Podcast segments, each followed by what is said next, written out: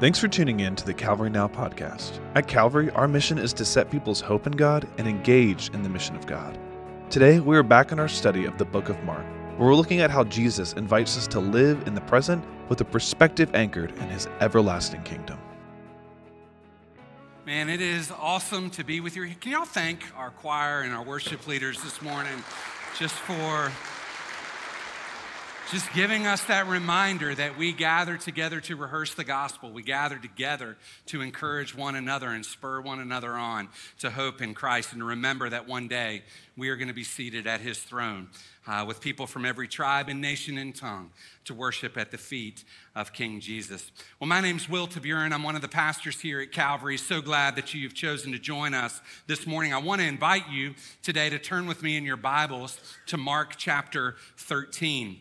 Mark chapter 13, and while we're continuing our study of Mark, I'm excited to share with you that this morning we are going to start what we're calling just a three week short little mini series within the larger series, where we turn our attention now to Mark chapter 13. As we saw from last week at the end of Mark chapter 10, Jesus is making his way into Jerusalem. We see that he, for the third time, has been pretty clear with his disciples. He's like, This is what's going to happen. I'm going to Jerusalem. I'm going to be turned over. I'm going to be mocked. I'm going to be beaten. I'm going to be crucified. And I am going to rise again. And there in chapter 11, we see the triumphal entry into chapter 12, where we see Jesus making his way into the temple where he continues to teach, he continues to instruct, and he continues to confront the religious leaders there who've turned the temple into a mockery of God's original design and intent. And so now we come to the beginning of chapter 13, where Jesus has now left the temple for the last time. And as you think about the week of Jesus, of the Passion Week, the, the week leading up to Jesus' death, this is taking place on Wednesday. The next day, he would go and he would prepare the Lord's Supper with his disciples. And then on Friday, he would be crucified. And on Sunday, he would be resurrected. And so here we find in this moment Jesus' last experience with his disciples in the temple, and they make their way to the Mount of Olives. And there on the Mount of Olives, Jesus delivers what most scholars and pastors and theologians refer to as the Olivet Discourse. Now, I want to do something a little bit different this morning. As we start this three week little series in Mark 13, I want to read the entire scripture to you. I want us to hear it all together as one unit, as Jesus would have spoken it and as Mark had recorded it. And so I want us to hear it all, and then I want us to begin to dive into that together. So if you have your Bible, you can turn it on, you can turn with me, you can read it up here on the screen. Uh, but I invite you to follow along with me as we see this incredible teaching from our Lord. And the scripture says, And as he came out of the temple, one of his disciples said to him, Look, teacher, what wonderful stones and what wonderful buildings. And Jesus said to him, Do you see these great buildings? There will not be left here one stone upon another that will not be thrown down. And as he sat on the Mount of Olives opposite the temple, Peter and James and John and Andrew asked him privately, Well, tell us when these things will be, and what will be the sign when all these things are about to be accomplished. And Jesus began to say to them, See that no one leads you astray. Many will come in my name saying, I am he, and they will lead many astray. And when you hear of wars and rumors of wars, do not be alarmed. This must take place, but the end is not yet. For nation will rise against nation and kingdom against kingdom. There will be earthquakes in various places, there will be famines. They are but the beginnings of the birth pains. But be on your guard. For they will deliver you over to councils, and you will be beaten in synagogues, and you will stand before governors and kings for my sake to bear witness before them. And the gospel must first be proclaimed to all nations. And when they bring you to trial and deliver you over, do not be anxious beforehand what you're to say, but say whatever is given you in that hour. For it's not you who speak, but the Holy Spirit. And brother will deliver brother over to death, and the father his child, and children will rise against their parents and have them put to death, and you will be hated by all for my name's sake. But the one who endures to the end will be saved. Verse 14. But when you see the abomination of desolation standing where he ought not to be, let the reader understand. Then let those who are in Judea flee to the mountains. Let the one who is on the housetop not go down, nor enter his house to take anything out. And let the one who is in the field not turn back to take his cloak. And alas, for women who are pregnant and for those who are nursing infants in those days, pray that it may not happen in winter. For in those days there will be such tribulation as has not been from the beginning of the creation that God created until now, and never will be. And if the Lord had not cut short the days, no human being would be saved. But for the sake of the elect, whom he chose, he shortened the days. And then, if anyone says to you, Look, here is the Christ, or Look, there he is, do not believe it. For false Christs and false prophets will rise and perform signs and wonders to lead astray, if possible, the elect. But be on your guard. I've told you all these things beforehand. Verse 24. But in those days, after that tribulation, the sun will be darkened, and the moon will not give its light, and the stars will be falling from heaven, and the powers in the heavens will be shaken.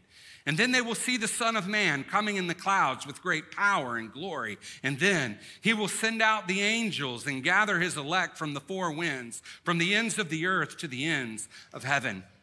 From the fig tree, learn its lesson. As soon as its branch becomes tender and puts out its leaves, you know that summer is near. So also, when you see these things taking place, you know that he is near, at the very gates. Truly I say to you, this generation will not pass away until all these things take place. Heaven and earth will pass away, but my words will not pass away. Verse 32 But concerning that day or that hour, no one knows, not even the angels in heaven, nor the Son but only the Father. Be on guard, keep awake. For you do not know when the time will come. It's like a man going on a journey when he leaves home and puts his servants in charge, each with his work, and commands the doorkeeper to stay awake. Therefore, stay awake. For you do not know when the master of the house will come, in the morning or at midnight, or when the rooster crows, or in the morning. I think I said in the morning twice. It's actually in the evening and then in the morning lest you suddenly, lest he come suddenly and find you asleep. And what I say to you, I say to all, stay awake. This is the word of the Lord. So let's pray together. Our Heavenly Father, as we do after the reading of your word, we ask you now to illuminate the scriptures to us through the power of your Holy Spirit. Father, I pray that you would give us in this moment minds that are open to hear and hearts that are willing to receive the word of the Lord and that you would grant unto us faith and courage to take the steps of obedience that you're calling us to take in light of your word, which is your revelation of yourself to us. Father, I pray that the words of my mouth and the meditation of my heart, God, even now as I stand before your people, would be uh, pleasing to you, for you are my rock and my redeemer. Father, we pray for Ryan this morning. We pray for Samuel. That we pray for our language congregations that are gathering. Father, we ask for a moving of your spirit in our church, and we pray that in the churches in our community and the churches that we're partnering to plant. Father, I think of Jeremy Woods in Myrtle Beach and Jonathan Linker in South Carolina. I think of Tanner Hogue in Virginia, and I think of uh, Joseph Anderson who's preparing to plant in Atlanta. God, we ask you to work and move in those places God, that King Jesus might be lifted up. And we pray these things in Christ's name. Amen.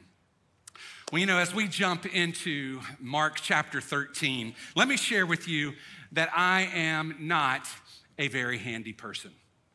And by not very handy, I mean not at all handy. Julie is way more handy than I am, and I have been a constant source of disappointment to her over these 30 years as I am compared to her father, who can fix just about anything. And so I get excited when I fix the smallest things in my house as, as if I have just solved a really complex problem. My lack of handiness is often most evident in my inability to understand written instructions. written instructions that are pointed and put in front of me. And I know that they are supposed to be written on a third grade level, so I don't know what that says about me and my inability to understand that. I remember it was a, a week last summer where I was weed eating, and of course, those stupid machines ran out of like the weed eating string, right? And so I'm like, surely, surely I can fix this. So I began disassembling the weed eater right? Thinking that this is not going to be that hard. I get the weed eater string, and after about 30 minutes of trying to figure it out, I take all the pieces and I go up on top of the deck where the table is, and I put them on the table, and I say, Julie, I need your help. And I slide the instructions across the table to her, and in like 30 seconds later, Mrs. Wizard has them all figured out, and everything's put back together, right? Now, you say, well, what does that have to do with Mark chapter 13? Some of you feel about Mark 13 like I do about instructions that are given to you. You look at them, you read it, and then you're like, what in the world did I just read? And what does it really mean?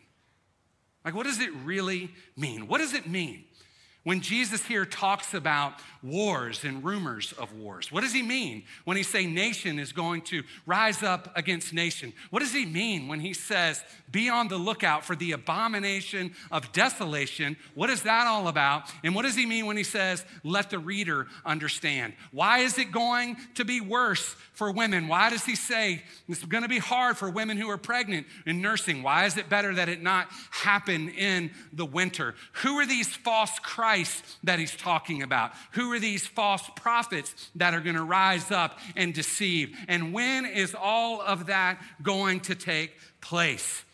Perhaps you're thinking to yourself, this all seems honestly a bit strange, especially since everything else we've studied in Mark has seemed really pretty clear to us. I love, and we've talked about this, how fast paced Mark's gospel is, how to the point and direct it is. He says, listen, this is what it is, and this is what it means. And you see this really clear and vibrant teaching of Jesus that's not that hard to understand. And then all of a sudden, you come to Mark 13, and you're like, what in the world?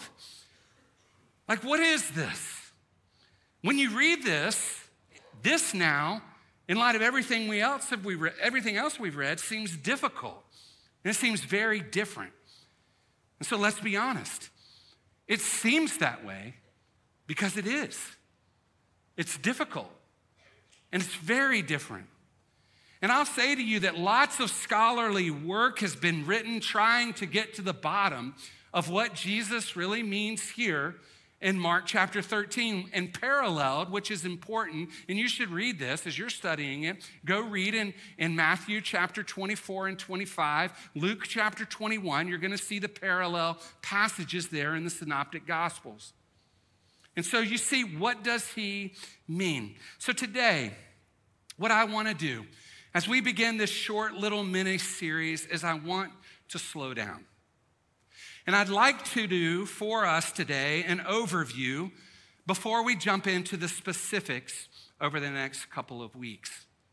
And I want to share with you from the jump today that what makes this text so difficult is in part because Jesus is explaining and describing for his disciples and now for us events that would transpire after his resurrection and after his ascension.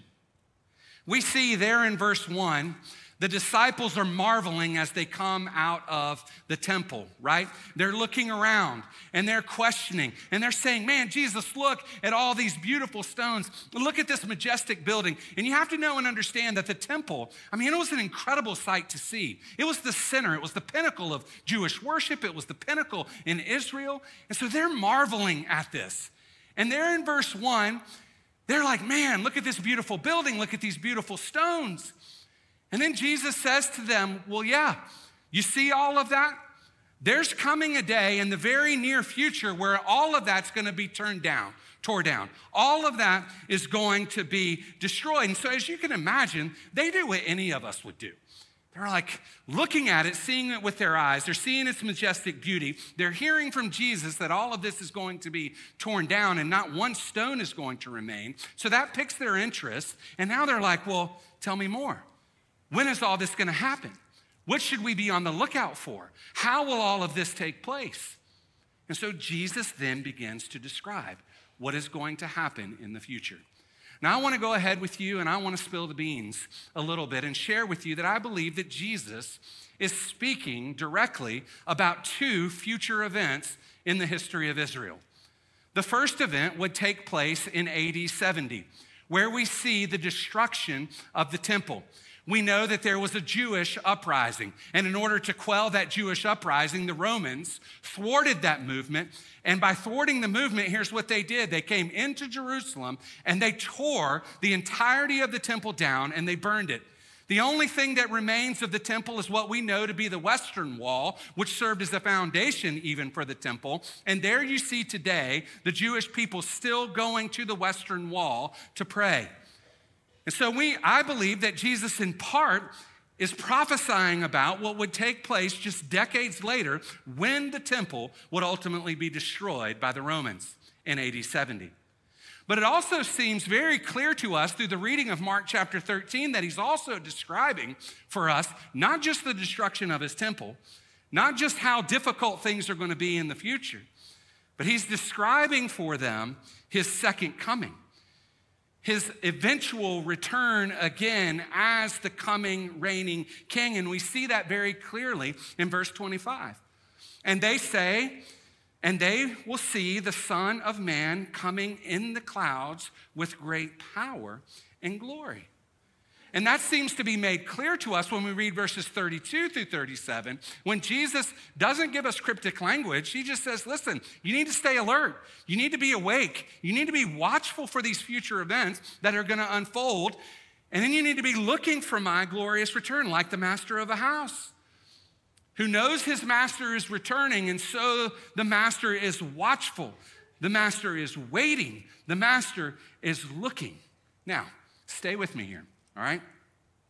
In order to describe those two events, the destruction of the temple and his second return, eh, or second coming, Jesus speaks both prophetically and apocalyptically. He speaks prophetically and apocalyptically, and here's what I mean.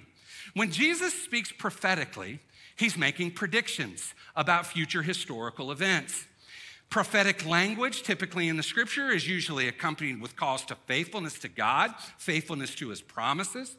So he's describing for them a difficult time when the temple will be destroyed. That seems evident to me there in verse 2. Do you see these great buildings? They will not be left here. Not one stone left upon another that will not be thrown down. And I think he's also describing circumstantially what it's going to be like for them before he returns. He's describing how suffering and hardship for both Jews and Gentiles alike is going to transpire. Look with me at verse 9 and just, just notice. Here's what I mean by that. In verse 9, he says, Be on your guard, for they will deliver you over to councils and you will be beaten in synagogues. In the synagogues is where the Jewish people would go. And you will stand before governors and kings, which speaks to a different type of authority, which would have been for the Gentiles all for my sake to bear witness before them. So he's saying to everyone, to Jew and Gentile alike, things are going to be increasingly more difficult. There's going to be hardship. That's why Peter, I think, would say, Listen, don't think it's strange, my brothers, when the fiery trials come upon you, as if something strange were happening to you. The more you walk with Christ, the longer history goes on before he returns, things are going to be hard. He's describing times of destruction, he's describing times of deception, nations raising against nations countries against countries, earthquakes, all these things, wars and rumors of wars. He's describing this in a very prophetic way. But I also want you to notice that he speaks apocalyptically. And here's what I mean by that. When he speaks apocalyptically, he's also referring to future events, but he does so by using symbolic and really vivid imagery that focuses on the end of time. God's divine judgment and the ultimate triumph of God's kingdom. You see that and you hear that when you read like verse 24. But in those days after the tribulation, the sun, you can kind of hear the apocalyptic nature of this. The sun will be darkened, the moon will not give its light, and the stars will be falling from heaven, and the powers and the heaven will be shaken. I mean, it kind of reminds you of what you read in Revelation right? When you read Revelation 6 to 19, to hear, eh, 6 through 19 and hear the apocalyptic nature of Christ and, and the difficulty that is going to take place before Christ finally establishes forever his rule and his reign. And I think we can all agree, having read Revelation and even reading aspects of this, that reading and hearing apocalyptic teaching can be really difficult to understand and to apply. And so it begs the question for us how should we read and understand a text like this without coming to the place where you feel like I do when I'm fixing the weed eater? I want to take the instructions and I want to set it aside and I want to ignore it. And I want to move on to the things that I know how to do, as limited as they are, right? I want to focus to what is easy to understand. So, what should I do? How should I approach this? How can we not discount passages of Scripture, parts of the Bible that we find difficult and hard to understand? Well, when we come to really difficult texts like this one, I want you to remember a passage of Scripture. I want you to remember what Paul writes to Timothy towards the end of his life. When Paul writes and says to him in 2, Tim- 2 Timothy chapter 3, when he says, All scripture is breathed out by God and is profitable for teaching, for reproof, for correction, and for training in righteousness, that the man of God may be complete and equipped for every good work. Let me remind us all that this text, as difficult as it is, is given to us for a reason. It's inspired by God. Inspired, given to men, written, and we believe that it is the inerrant and infallible word of God and is profitable for us for instruction, for correction, for rebuking, for training in righteousness, that we might be complete. And so we have to remember that this is given to us for a reason. And so I want to give you a principle this morning that I think can be really helpful when studying both prophetic and apocalyptic teaching and writing and difficult passages of scripture that are hard to understand. And this isn't original with me, but here it is. When reading difficult passages, I want to encourage you to remember that the main things are the plain things, and the plain things are the main things. The main things are the plain things, and the plain things are the main things. Let me illustrate the point this way. It is clear in the midst of a difficult passage of scripture like this one that we see, if not the dominant thought, at least certainly one of two dominant thoughts, and that is Jesus is returning. He's coming back. And he leaves no doubt in the minds of his disciples that there is coming a day when he will return. And you see that very clearly in verse 25. The plain thing in this text is that Jesus is returning. So he wants to encourage them and he's exhorting them and he's reminding them listen, be faithful and endure to the end. And, church family, that is the main thing in the text, and that is the plain thing in the text. As I reminded you and mentioned before, there are volumes of scholarly work that is written on this text, with lots of ink spilled, outlining convictions on the details surrounding the return of Christ. For example, there are those who are going to look at this and they're going to say everything that Jesus writes here, and you might have read and heard people teach like this. There, everything Jesus writes here or speaks here in Mark 13 is all dealing with the destruction of the temple in AD 70. So everything has that historical context in mind. You're going to read other scholars, other pastors and theologians say, listen, it doesn't have anything really to do with AD 70 and the destruction of the temple. It has everything to do with his future coming.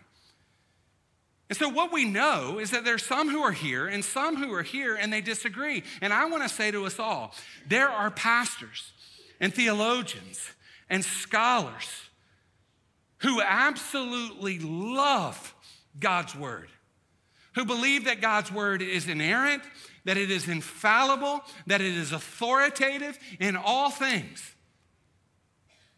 And trust it and stand in pulpits and deliver it and teach it and champion it who disagree on the nature of difficult and hard texts like this and have come now to different conclusions and embrace different approaches to their understanding of Christ's return. But do you know what they don't disagree about? They don't disagree with the fact that Christ is coming back, that he's coming back. The, that's the plain thing, and that's the main thing. As one pastor said, they don't disagree on the main thing, they disagree on the details, hear me, on the details that are subservient to the main thing. Now, don't get me wrong and don't misquote me, okay? It is good, it is helpful, it is profitable to wrestle with the details, to seek understanding, and to have convictions, even strong convictions, about some of these hard teachings, like we find in Mark chapter 13. But I believe, church family, that there is wisdom in being charitable to those who may come to different conclusions regarding the specific details of the return of Christ. And I want to illustrate it this way.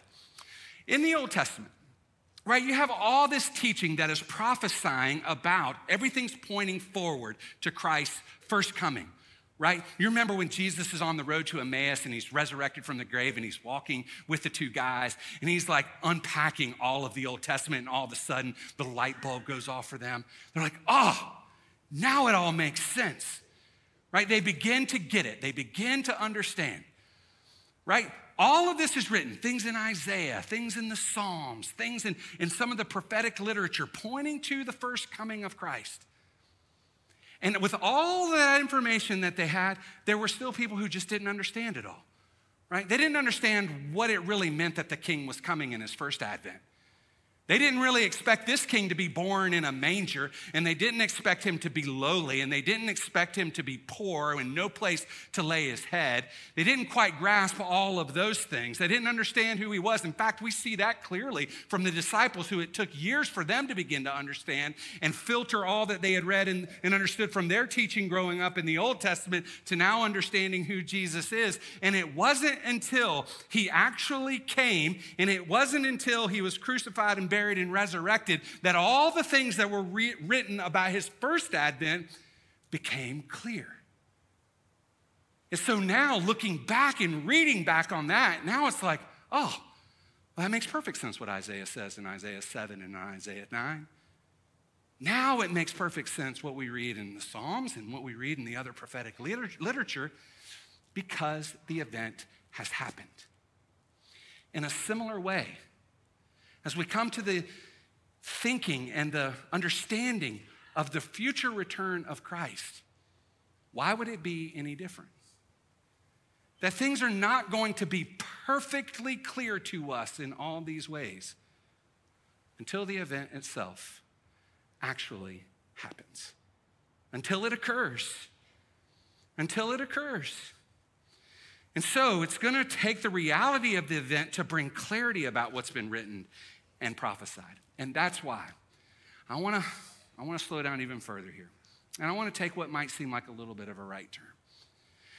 That's why I, th- I think it is so important for us to understand the importance of doing what I want to call and help us understand as theological triage, which is simply another way of saying the importance of rightly ordering doctrine. You see, when you think of triage, I bet most of you, most of you think of a medical situation. You think about going to the emergency room. When you walk into an emergency room, you find someone there who is doing what? Well, they're triaging the patients. A patient comes in, and that nurse or that doctor there or that person is responsible for determining which of these needs is most important in the emergency room. That's why when you go to the emergency room, it's filled with people who are coughing and sniffling and got their legs with, you know, their ankle wrapped in ice because some triage nurse has said, the guy who just arrived here with the chest pains is more important than the person who's sitting there with the twisted ankle. And so they've triaged, they've made a determination and said, well, which is most important? And I would say to you and argue that we need to do the same thing with doctrine. And so I'd like to give you a brief framework that I think can help us rightly order doctrine. A way to think about doing theological triage. So, how should we do that? Well, I think first, it's incumbent upon us to understand that there are first order doctrines. These are doctrines that are central to Christianity and essential to being a Christian. These are things that are necessary without which there is no Christianity. Do you remember in 1 Corinthians 15 when Paul comes to them after Jesus? I mean, certainly this is all after Jesus has been resurrected. And Paul gives this letter. And then at the end of the letter, he's like, Remember, I'm coming to you and I'm sharing with you that which is of what, church? First importance. These are the most important things. And then he says, namely, that Jesus was crucified, buried, and resurrected and appeared to all of these eyewitnesses. Listen, there are certain things, if we don't believe, then we're just not Christians. If we don't believe that Jesus was fully God and fully man, if we don't believe that he was virgin born, if we don't believe that he led the sinless life, and when he went to the cross, he was dying in our place, scholarly wise, theologically, we would say that's the penal substitutionary atonement of Christ. Simple way, Jesus died in our place. If we don't believe in a bodily resurrection, we're not Christians. This is the essence of Christianity. These are the most important doctrines the doctrine of the Trinity, the doctrine of the authority and inerrancy and sufficiency of the scriptures. First order doctrines that we have to hold on to. But then there are also second order doctrines. You say, well, well, what's a second order doctrine? A second order doctrine are doctrines that, are, that need agreement to be members in covenant together of the same church. Probably the most simple picture of that for us would be what we believe about baptism. I have Presbyterian friends that I love deeply, that I know beyond a shadow of a doubt they're Christians. I mean, they're absolutely Christians, but we have very different beliefs about when and how to baptize. We believe that baptism should follow conversion, meaning should follow the moment someone's professed Christ as king and given evidence of Christ changing their life. And we do that in a particular way. We baptize by what's called immersion, placing people under the water, symbolizing the death, burial, and resurrection of, Christ, and raising them from the water. And we believe convictionally that this is important for us as a church because we can't have like different views on what this means. That on some hand, we're going to baptize infants, and on other hands, we're, well, we're going to baptize by immersion following conversion. So that is a second order doctrine. Another one would be well, how should the church be governed? What role does the congregation play? What role does the pastor play? Are there other governing authorities in the church? Those things we would say, you know, we disagree on that. And because we disagree on that, we probably can't covenant together and we probably can't plant churches together. We're just going to see that differently. But then there are third order doctrinal issues. And third order doctrinal issues are those doctrines that need agreement. No, I'm sorry, are doctrines that faithful Christians have disagreed on while remaining unified in the same church. And I believe, church family, this is where the doctrine of the end times and eschatology should reside. Al Mohler, who is president of the Southern Theological, Baptist Theological Seminary in Louisville, Kentucky, he wrote this. He said, Christians who affirm the bodily, historical, and victorious return of the Lord Jesus Christ may differ over timetable and sequence without rupturing the fellowship of the church. You hear that? That Christians who believe in the bodily, historical return of the Lord, which is what we've said. This is the main thing that Christians who believe on this can disagree over the timetable and the sequence without rupturing the fellowship of the church. Christians, he says, may find themselves in disagreement over any number of issues related to the interpretation of difficult texts or the understanding of matters of common disagreement. Nevertheless, standing together on issues of more urgent importance, believers are able to accept one another without compromise when third order issues are in question. You understand what he's saying? He's saying there are some issues doctrinally that we can sit down with and have a cup of coffee over and we can wrestle with and we can have strong conviction. And you may think this way about these aspects of the return of the Lord. I may think these things on the return of the Lord. The reality of it is we can be in the same church together in fellowship with one another because we both agree that Jesus is coming back historically and bodily and will reign forever and ever and establish his kingdom. And with that in mind, now we can begin to rightly order the doctrine. I, struggled. I, I, was talking to Stephen about this, and I was like, I, I don't think I'm going to say this, but I think I'm going to say it. Here's why this matters, I think, is, is so important. When we take third order doctrinal issues, like the one we're talking about today, and we make that a first order issue, you know what happens? We begin to slide into legalism.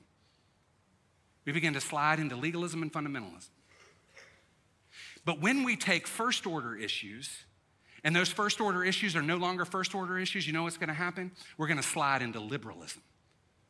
And nothing's to be important to us. And I would say to you, if we lose the fact that Jesus was fully God and fully man, that he died in our place, that he led a sinless life, that he resurrected bodily from the grave, if we lose the doctrine of the Trinity, if we lose these things, I'll be honest with you, we just ought to shut our doors and go home.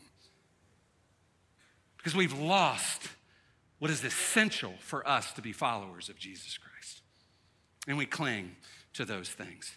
I'll be honest with you, that's why I'm excited that we are teaching this class on doctrine tonight, both at our Peacehaven and West campuses. We're starting a, a 10 week class where we explore 10 essential doctrines of the Christian faith with the goal of helping us know and worship God more fully. We're going to be using John Nelson, Nielson's book, Knowing God's Truth. And I can't wait to be a part of it, and I hope you'll join us as we study these things together. So, as we study Mark 13 together, let's remember, as we dive in these next couple of weeks, that the main things are the plain things. And the plain things are the main things. And so, again, the main and the plain thing that Jesus wants us to see here in the Olivet Discourse is that certain events are going to transpire in history. The temple will be destructed, and he will return. And until then, the main thing that he wants us to see is endure faithfully to the very end. And we're going to look at that more fully in the coming weeks, but I think we'll, we see Jesus encouraging his disciples and in us, in us in three very plain ways. If you'll give me the liberty of taking just a couple more minutes with you, I want to share those with you. As we launch out into this study, here are three very plain things Jesus is exhorting us to. The first is he's saying to them and to us, stay competent because God is sovereignly ruling and reigning. You know, we can't help but read this and remind ourselves that the one who created all things, who entered into our story and died in our place, is promising us that he will return again to forever rule and reign. He is the God of the past and the present and the future, so we can live with confidence, knowing nothing that we have faced, are facing, or will face is outside of his sovereign rule and his sovereign care. He wants us to know that things are going to get increasingly more difficult and suffering is going to come. But stay confident, Jesus says, because I am your help. And in my time, I am coming again. I think you know that one of my favorite Psalms is Psalm 121, where the scripture says, I lift my eyes to the hills. From where does my help come? My help comes from the Lord, the maker of heaven and earth. And he says, He will not let your foot be moved. He who keeps you will not slumber. Behold, he who keeps Israel will neither slumber nor sleep. Calvary family, we serve the King of Kings and the Lord of Lords, who is reigning on his throne, who is neither sleeping nor slumbering. So, whatever you have been through, are going through, or will go through, it is not outside of his watchful care and his watchful eye, and it is not outside of the promises that say to us, I will work it all together towards my redemptive purposes. So, he's saying to them and to us, stay confident. But he's also saying to us stay focused. Keep your eyes on the eternal and not the temporal. There's a clear reminder here from the text that for the Christian, we need to strive to bring what we know to be true of Christ and his eternal reign to bear on our lives today. What is eternal, bringing it to bear on what is temporal. I love how Dr. Jason Meyer said it. He said Christians have an urgent need to bring forever to bear on what is right now. And that's because, as he points out, the things that are most permanent, the things that are most real, are not temporal things, they're eternal things. It's not hard for us to see the real danger of focusing on the temporal, right? When we set our hope on the here and now, we can be confident that one of two things are going to happen. We will either dece- deceive ourselves with a false sense of security, believing that, man, if we crack the code in this life, this is where real hope and life and purpose comes from, only to find out that in the end, it's going to disappoint us because we can't take it with us. I mean, if we needed a clear picture of that, I mean, just think about the temple. Think about what it would have been like for the Jewish people who, man, came to the temple to make their sacrifices, to see its beauty and majesty, only to recognize a few decades later that it was all destroyed. And now they find themselves under the rule of an oppressive regime. You deceive, we deceive ourselves with this false sense of security, or we deceive ourselves with a false sense of hopelessness. I have no doubt that there are some here who, when you look at your life, you feel like, man, I've been dealt a really crummy deck. It feels filled with suffering and disappointment. It's filled with unfulfilled hopes and dreams and desires, which can lead us to the place where we think to ourselves, man, this is utter hopelessness. And I want to say to you, don't be deceived. This is not the end. The king is coming back. All things evil will be undone. And somehow, in some way, the depth of the intimacy that we have with him will be that much deeper for having gone through the suffering of this age. Through the suffering of this stage. So stay focused on what is most real and eternal. I love how Charles Spurgeon said it. He said, Hold everything earthly with a loose hand but grasp eternal things with a death like grip. Hold everything here loosely, but hold on to the eternal with a death like grip. And then lastly, stay alert. Stay alert. Be about the mission. We must be about the main thing. We must be about what God has called us to do, to be conformed into his likeness, to go and make disciples we shouldn't be found looking to the sky, trying to figure out which sign is next and quibbling over the exact nature of his return. Let me say to us Jesus is coming back, and until then, we must be alert and we must be preparing for his return. Preparing by stewarding well all that's been entrusted to us, preparing by sharing the good news of the gospel with others, preparing by making disciples and planting churches and taking the gospel to the hard places, to the ends of the earth where there are unreached and unengaged people groups who have no access to the gospel. You want to know what we ought to be about? We ought to be about that. Stay alert, be on mission. And that's why I believe the chapter ends with this exhortation. And what I say to you, I say to all stay awake. Calvary family, Jesus is coming back. So let's stay confident in his sovereign rule and redemptive plan. Jesus is coming back. So let's stay focused on the eternal and not the temporal. Jesus is coming back. So let's be alert and let's be all about the mission. Amen. Over the next couple of weeks, we'll dive into more and wrestle with this hard text. But until then, Let's have wisdom. Let's have wisdom and confidence. Let's rightly order doctrine, doctrine with theological triage. On the things that are essential, let's stand firm. The things that are non essential, let's have charity. But above all, let's make much of King Jesus. Thanks again for joining us on the Calvary Now podcast. We desire that Calvary would be a place of belonging and hope where no one walks alone. If you're not already, we'd love for you to join us in person at either of our campuses on Sunday mornings at 9 or 10:30. For more information, visit us at calvarynow.com.